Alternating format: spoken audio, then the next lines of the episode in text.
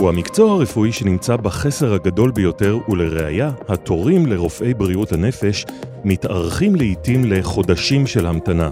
מדוע חסרים כל כך הרבה פסיכיאטרים בישראל? למי מתאימה ההתמחות? איך נראה סדר היום של מתמחה? ואילו אפשרויות תעסוקה והתפתחות קיימים בתום תקופת ההתמחות. מתמחים באוויר, פודקאסט הסטודנטים לרפואה של הר"י.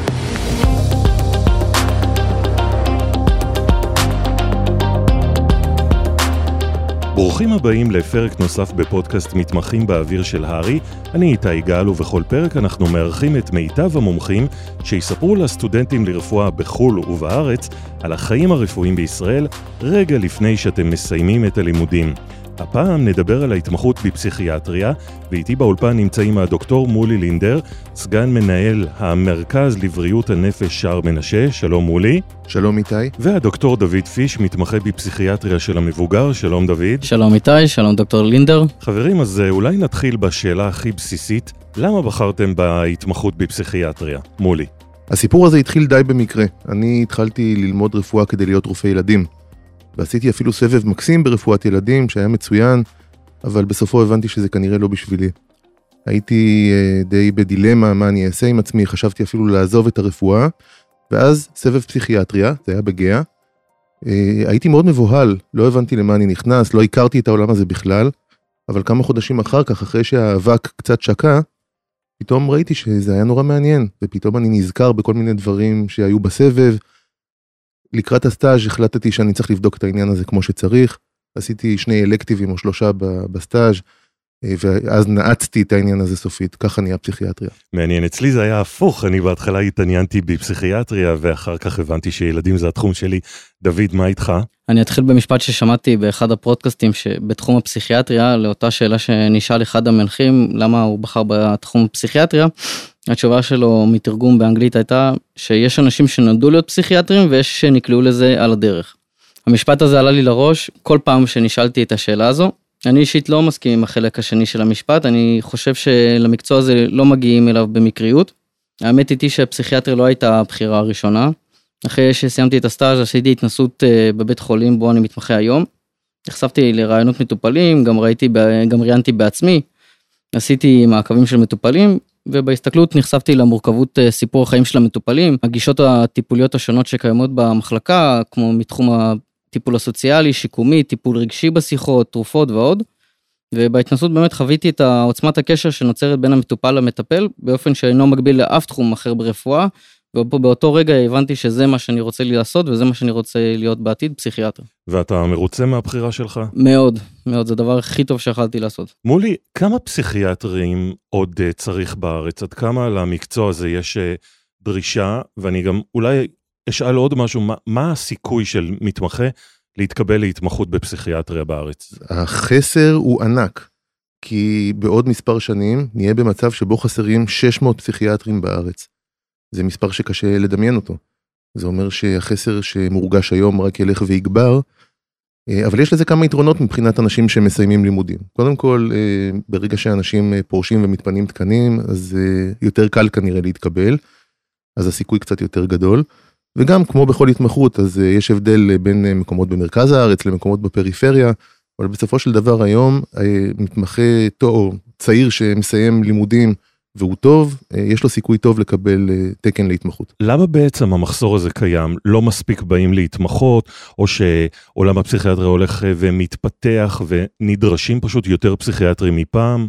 יש כמה סיבות לחסר הזה. קודם כל, יש פרישה שהולכת וגדלה של כמות גדולה מאוד של רופאים שהגיעו כאן לכאן ממזרח אירופה בשנות התשעים, העלייה הגדולה. בתקופה ההיא זאת הייתה תקופת הפריחה של הפסיכיאטריה ובכלל של הרפואה בישראל מבחינת מספר רופאים.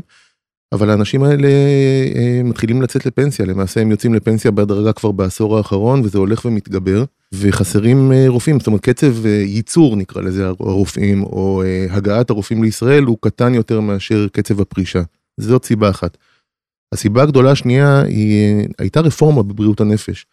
לא ניכנס כרגע לפרטים שלה, אבל מ-2015 האחריות על שירותי בריאות הנפש עברה לקופות החולים. במסגרת הזאת בעצם נפתחו עוד ועוד שירותים של קופות החולים, כשהמטרה הייתה להגדיל את כמות האנשים שמקבלים שירות פסיכיאטרי. זה הצליח במובנים מסוימים, אבל חלק מהמחיר של העניין הזה זה איזושהי, איזשהו מעבר, ממש ככה יציאה של, של כמות לא קטנה של פסיכיאטרים מבתי החולים, שהיו אז המרכז העיקרי, המקום העיקרי שבו היו מקבלים טיפול, על מרפאות החוץ שלהם כמובן, למרפאות חדשות שנפתחו בקהילה.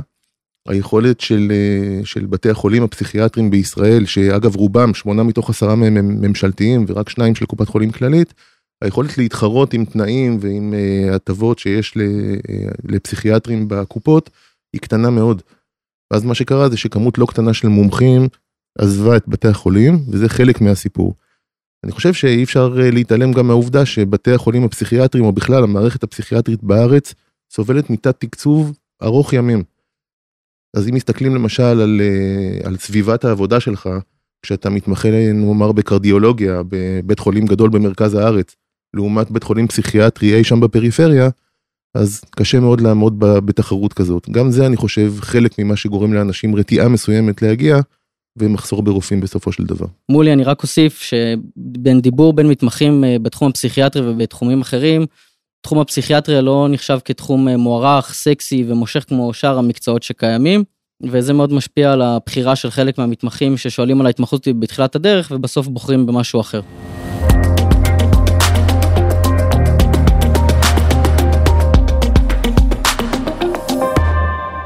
בואו נדבר קצת על המקצוע עצמו, מה כולל תחום הפסיכיאטריה מולי? אחד הדברים היפים בתחום הפסיכיאטריה הוא שהוא מקצוע מאוד מאוד מגוון, כולל דברים מאוד יפים ושונים אחד מהשני. אז קודם כל יש את החלק הקליני, אנחנו רופאים, אנחנו בודקים חולים, קובעים טיפול ועושים מעקב ממש כמו אה, במקצועות אחרים. אבל אצלנו יש עוד כמה חלקים, למשל החלק הדינמי, החלק של הפסיכותרפיה, משהו שנלמד במהלך ההתמחות והרבה מאוד פסיכיאטרים אוהבים לעסוק בו גם לאחר שהם מסיימים את ההתמחות. עולם שלם וגדול ומעניין אה, של אה, תיאוריות מקסימות ושל עיסוק בנפש האדם שלא קשור דווקא בתרופות. בעניין הזה זה מאוד שונה מהתמחויות אחרות או ממקצועות אחרים.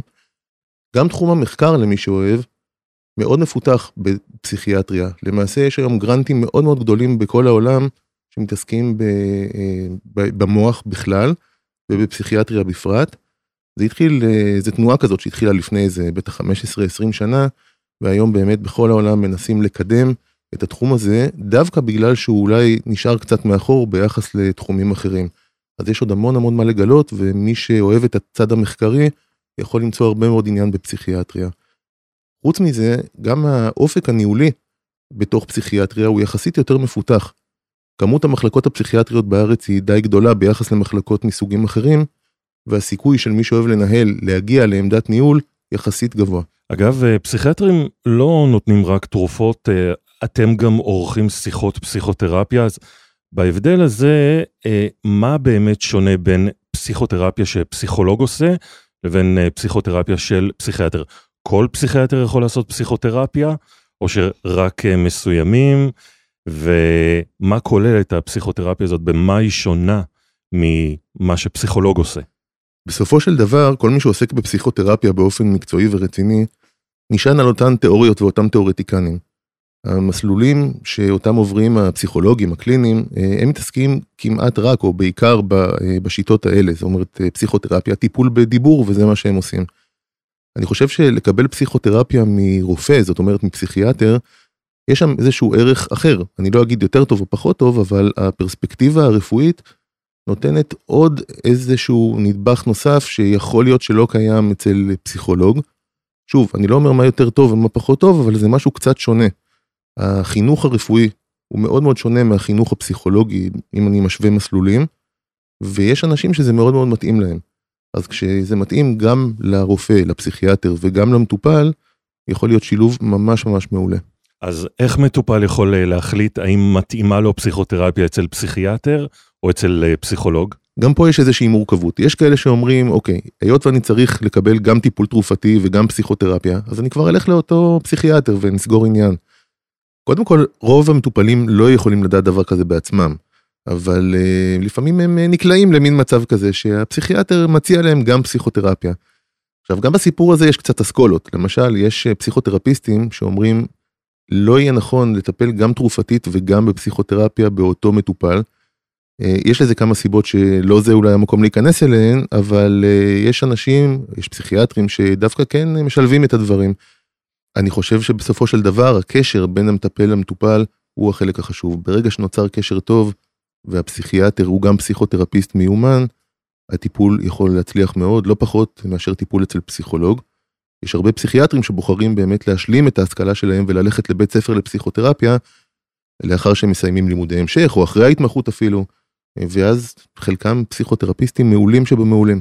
דוד, איך נראית ההתמחות? כמה שנים לוקח להתמחות בפסיכיאטריה ואיזה דרישות מבקשים מכם במהלך ההתמחות? ההתמחות אה, נמשכת ארבע וחצי שנים, היא מורכבת ממספר חלקים. אה, חלק הראשון הוא אה, שנתיים במחלקות פסיכיאטריה פעילות, בהמשך עושים שנה במרפאות למבוגר, בבריאות הנפש, חצי שנה בנוירולוגיה, יש חצי שנה לאלקטיב לבחירה שאפשר לבחור משלל תחומים שקיימים, קשב וריכוז, מרפאות הפרעות באכילה, מרפאות נשים ודברים נוספים שקיימים, ובנוסף לכך יש לנו עוד חצי שנה של מדעי יסוד. במהלך ההתמחות יש אה, דרישות שצריך למלא אותן, אה, דרישות מקצועיות, למשל צריך לערוך חוות דעת אה, פסיכיאטריות לבית משפט מסוגים שונים, צריך לדעת להפעיל או להשתתף בטיפול בחשמל, ECT, דרישות מהסוג הזה שהם חלק מהדברים שעל מתמחה לעבור. בנוסף, אם דיברנו קודם על פסיכותרפיה, אז גם טיפולים פסיכותרפיים בגישות שונות, גם אלה חלק מדרישות ההתמחות. ההתמחות היא מאוד אה, מאוד מלאה ועמוסה בדרישות, אבל גם מאוד מעניינת בהתאם. כלומר, אה, המחשבה הזאת שהתמחות בפסיכיאטריה היא ההתמחות הכי קלה מכולן, היא לא ממש נכונה. לא, היא לא ממש נכונה, אני לא חושב שהיא התמחות קלה, אני לא חושב שיש התמחות קלה. גם אם אני משווה לחברים שעשו התמחויות אחרות, בסופו של דבר, מתמחה טוב זה מתמחה שעובד קשה. אם אתה לא עובד קשה אתה לא יכול להיות בסוף מומחה מצוין. וזאת המטרה של כולנו, להוציא מומחים מצוינים מההתמחות הזאת. איך נראה סדר היום בהתמחות? סדר היום הוא תלוי מאוד באיזה רוטציה, איזה סבב אתה נמצא בהתמחות. לדוגמה, אני אתן דוגמה לגבי אה, סדר יום במחלקות אה, שעובדים בהם. אז בדרך כלל מגיעים בבוקר, היום מתחיל בבדיקות דם, אם יש, מתחילים אחר כך אה, בישיבת בוקר בה עוברים על אירועים שקרו במחלקה מאז אה, היום לפני. עושים ביקור על אה, המטופלים במחלקה, בהמשך אה, עושים קבלות ומראיינים את המטופלים שהתקבלו למחלקה. אחר מכן גם עושים דיונים על כל הכל. בהמשך כל מתמחה מתעסק בשחרורים, מכתבים לוועדות, משתתפים בקבוצות עם מטופלים, כל מטופל גם עושה את הבדיקות הפרטניות שלו עם המטופלים שלו. נשמע ממש סדר יום מאוד מאוד עמוס, זה לא שאתם יושבים כל היום במרפאה פסיכיאטרית ורושמים SSRIs. לא, ממש לא, באמת בקטע הזה ההתמחות היא מאוד דינמית, יש כל הזמן תעסוקה וגיוון מאוד רחב. גם אה, חשוב לציין שבמהלך ההתמחות שמים דגש מאוד גדול על, הלימוד והטיצ'ינג של המתמחים להמשך הדרך. פעם בשבוע יש, אה, יש הדרכות מטעם בית החולים אה, למתמחים בתחום הפסיכותרפיה ופסיכיאטריה. בנוסף גם יש פעם בשבוע לימודי המשך באוניברסיטה בנושאים פסיכיאטריה ופסיכותרפיה. ויש אפשרות גם לכל מתמחה אפשרות, זו דרישה שכל מתמחה יעביר אה, פסיכותרפיה למטופלים, ובנוסף לזה גם מקבלים הדרכות פרטניות בנושא. אז ההתמחות היא מאוד דינמית, וכאשר באמת אני מסביר את זה לאנשים אחרים ששואלים אותי להתמחות, הם כל פעם שואלים אותי, זה לא מה שחשבנו שאתה עושה, וזה נשמע מאוד מעניין ומאוד מושך, וזה מה שאנחנו מאוד רוצים לעשות. אגב, האם נכונה השמועה שפסיכיאטרים צריכים לעבור בעצמם טיפול אה, פסיכותרפיה? אני אומר גילוי נאות, אחי הקטן הוא פסיכולוג, והוא מספר שהם כחלק מהלימודים היו צריכים לעבור איזשהו טיפול. נכון, זו דרישה שקיימת אצל פסיכולוגים, אבל היא לא קיימת בפסיכיאטריה. זאת אומרת, יכול להיווצר מצב פרדוקסלי, שאדם שמוסמך לטיפול, טיפול פסיכולוג, טיפול בפסיכותרפיה, לא עבר מעודו טיפול פסיכותרפויטי. אני חושב שהדבר הזה כן צריך לצאת כדרישה מתישהו, מצד שני אנחנו גם יודעים שאין כל כך מי שיממן את זה.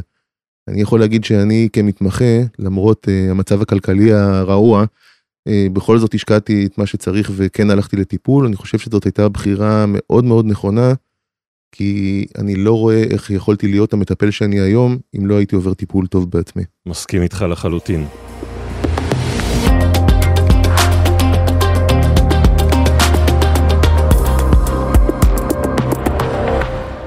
איך ההתייחסות לישראלים שסיימו ללמוד בחו"ל? את האמת, מולי, יש להם סיכוי שווה להתקבל אצלך להתמחות כמו בוגרי הארץ? תראה איתי, כשאנחנו מקבלים מתמחים להתמחות, אנחנו משתדלים להיות ענייניים.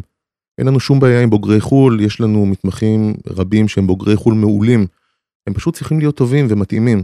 אז אנחנו משקיעים הרבה מאוד מאמץ ברעיונות הקבלה, כדי לנסות לעשות את הסינון בצורה הכי אובייקטיבית שניתן, ולא על סמך מקום הלימודים של האדם. דוד, מהתחושה שלך למדת בחו"ל, היה משהו שונה בקבלה שלך? אני אישית לא נתקלתי ביחס שונה מבוגרי הארץ, אבל אני מכיר כאלו שזה הייתה חוויה קצת אחרת. אבל לפי דעתי הסיכוי להתקבל להתמחות אה, לפי מה שאני יודע היא שווה באותה צורה כבוגר חו"ל או כבוגר הארץ. יש איזושהי דרך לסטודנטים מחו"ל לשפר את הסיכוי שלהם להתקבל אה, לפסיכיאטריה מולי?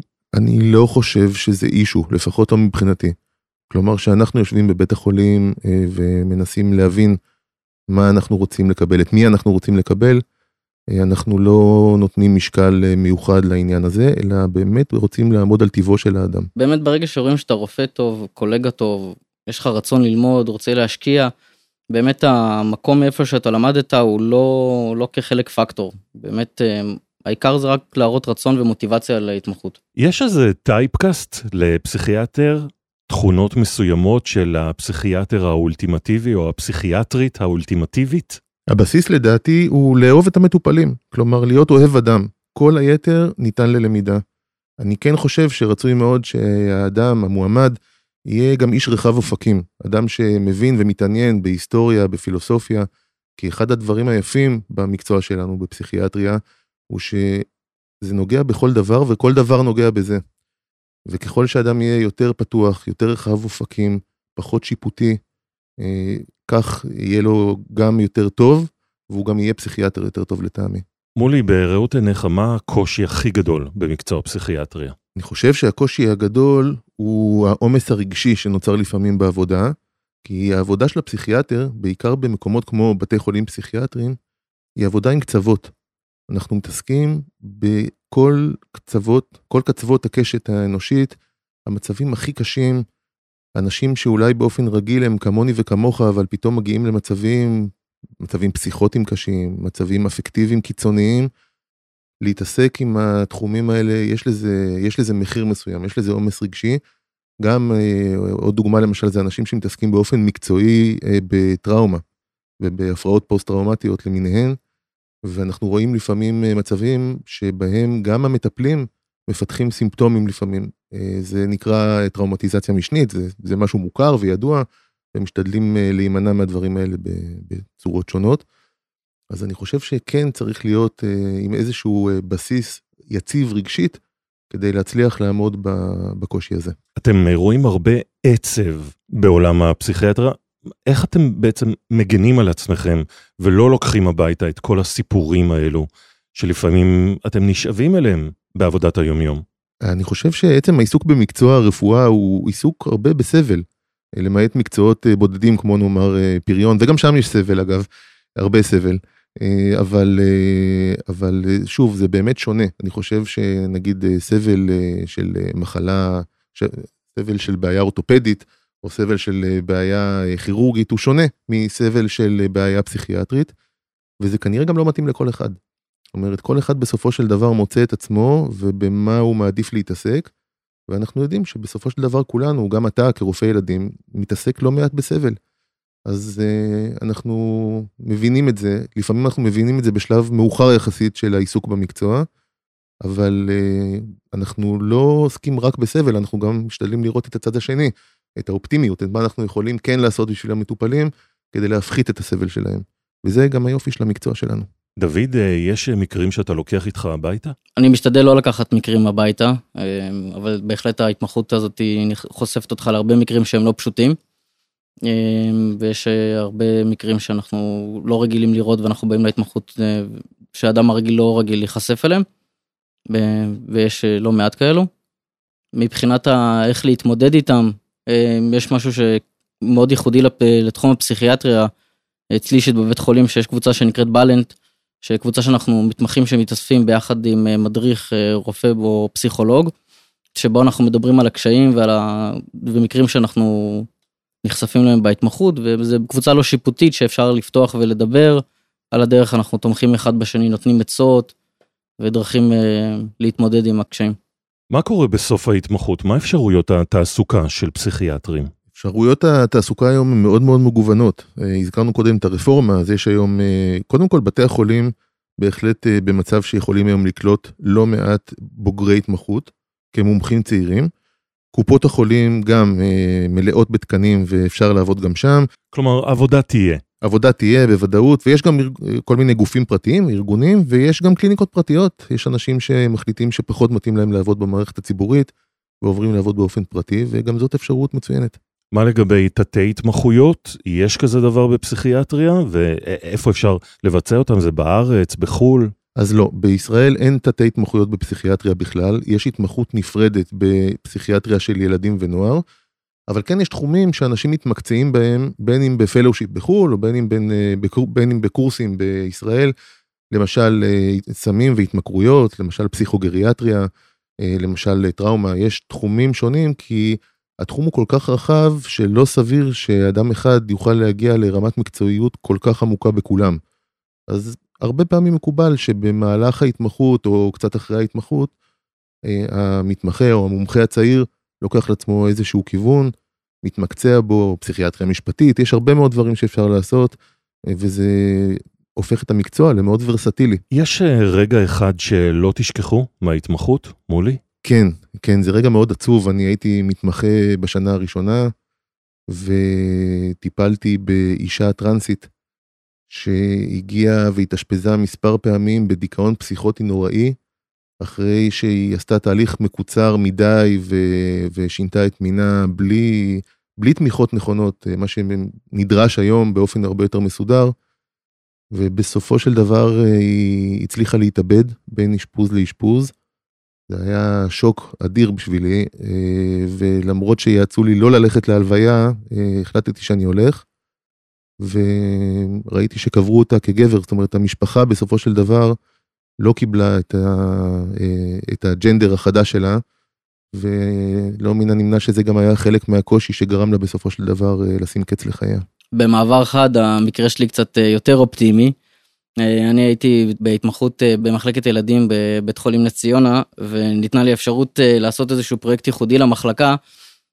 וכשיצאתי לחצר האחורית של המחלקה היה שם קיר 20 מטר במחלק, באגף הסגור שהוא היה לא מטופח ודי משעמם במחלקת ילדים ואני גם מצייר בתחביב שלי.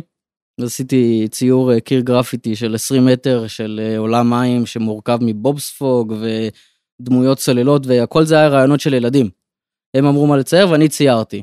עם חוף ים וזה ובסוף אה, זה יצא מושלם וזה לקח חלק גם כפרויקט חברתי של תלמידי תיכון שבאו להתנדב והמון אנשים נתרמו לזה. ובסוף זה נתן משהו למחלקה סביבה מימית מדהימה ומה שהיה הכי שווה בזה שבסוף ה... כאשר הילדים יצאו החוצה וראו את זה החיוך שלהם היה שווה כל רגע כל השקעה כי השעות שאני אישית הייתי שם הם היו מעל הרגיל, אבל בסוף החיוך שלהם היה שווה כל רגע. איזה מהמם. אז, אז כבר אני משרן אותך לאיזה ציור קיר אצלנו במרפאת ילדים שלנו. בכיף. חברים, אנחנו מתקרבים uh, לסיום. מה המסר שלכם למי שמתעניין ואולי שומע על ההתמחות הזו בפעם הראשונה? אני חושב שאדם ששוקל להתמחות בפסיכיאטריה, צריך להיות אוהב אדם, ושתהיה לו הרבה סבלנות, וגם נכונות לעסוק בקצוות של הקיום האנושי. אם יש לך או לך את כל הדברים האלה, נשמח מאוד שתצטרפו אלינו. אני הייתי מוסיף, אה, אם מישהו מחפש משהו עם, משמעות, אה, משהו קצת שונה ולא מפחד מאתגרים, ההתמחות הזו היא בשבילו. ועם המסרים האופטימיים האלו, אנחנו הגענו לסיום הפרק שלנו על ההתמחות בפסיכיאטריה. תודה לכם, האורחים שלנו, דוקטור מולי לינדר ודוקטור דוד פיש. אנחנו מזמינים אתכם להאזין לכל הפודקאסטים הרפואיים שלנו, ויש הרבה כאלה, וגם לעקוב אחרינו ברשתות החברתיות של הארי, לכל העדכונים והחדשות. שמרו על עצמכם, ונתראה בפרק הבא.